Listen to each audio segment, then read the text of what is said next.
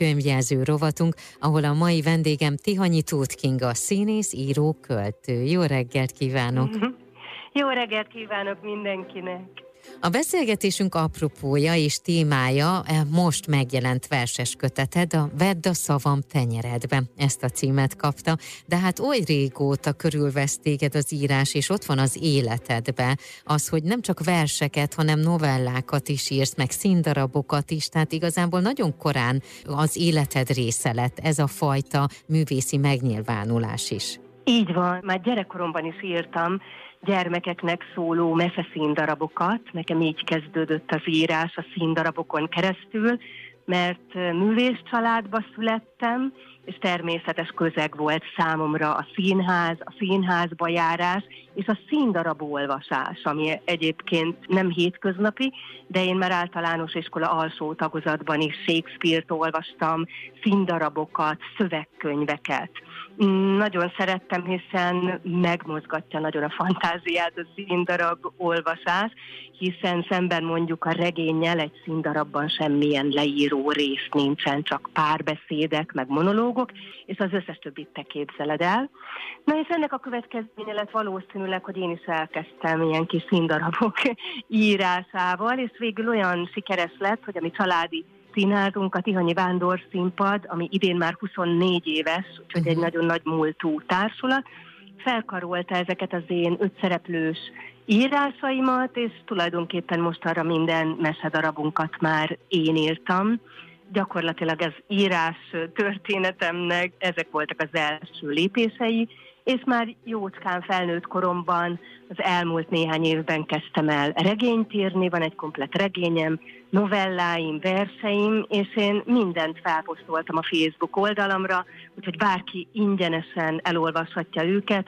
Számomra mindig az volt a fontos, hogy eljusson az emberekhez, és el is jut, mindenki böngészhet az oldalamon, minden rajta van, minden gondolatom. Te évekkel ezelőtt volt egy novellád, amit én is követtem, és én is olvastam, Igen. és minden, és nem is tudom, hogy hetente volt, vagy milyen időközönként, de hogy mindig vártam, hogy mi lesz a következő rész, illetve az mikor jelenik meg, és mikor tudhatom meg, hogy a főszereplőkkel mi történik.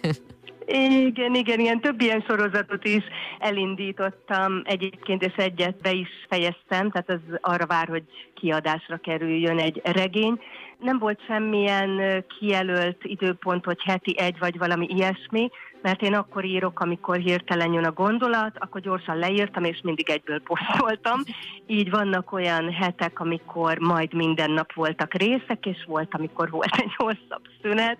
Ez nálam teljesen ilyen szenvedélyesen és őszintén ment, nincs benne semmi logisztika, hogy kiszámoltam volna, ez talán sajnos is, de hát én csak író vagyok, nem marketingeltem ezt a dolgot, vagy nem volt ez úgy nagyon kigondolva. Azt olvastam, hogy 2018 óta írsz verseket.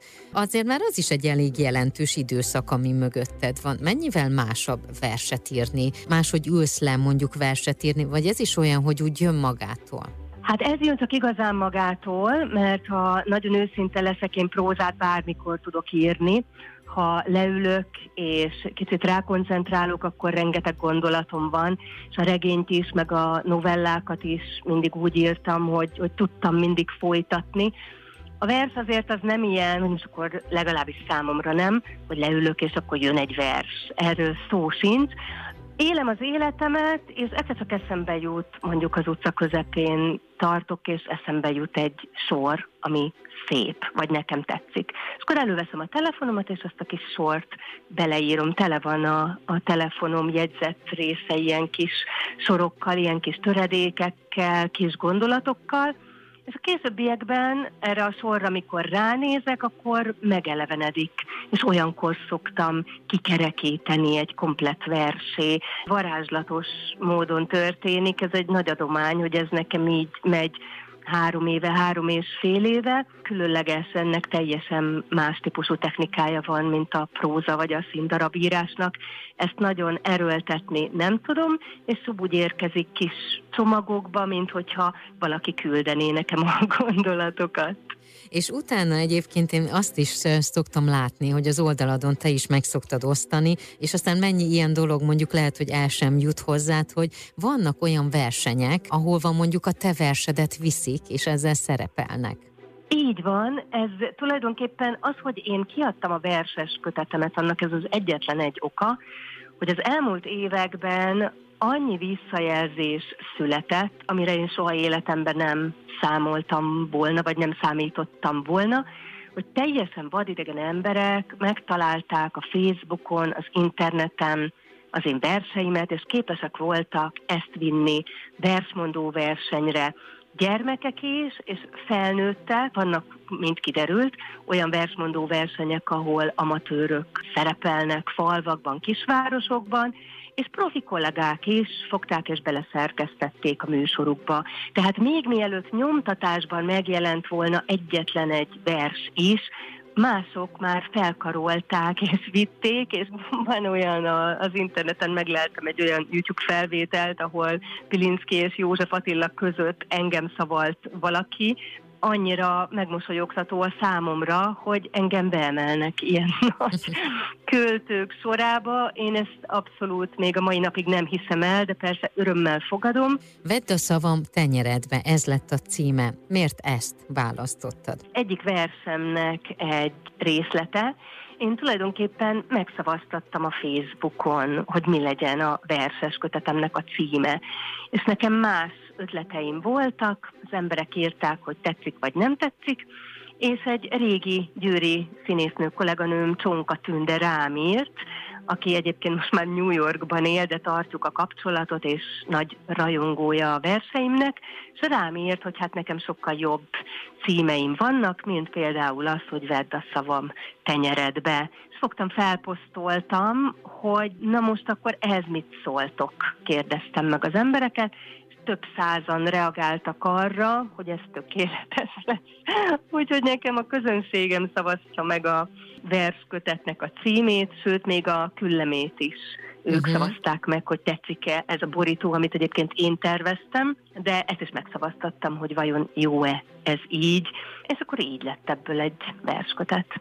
52 vers található ebben a könyvben. Lehet-e Igen. választani ezek közül a versek közül olyat, ami mondjuk a, a legkedvesebb, amelyik mondjuk a legviccesebb, amelyik mondjuk be lehet-e őket így kategorizálni, és ki lehet-e választani egyet-egyet? Számomra nem, mert én annyira szeretem mindegyiket, bevallom őszintén, ha én belelapozok, akkor mindig meg is lepődök, hogy jé, ezt mennyire szeretem, de jó ez a sor.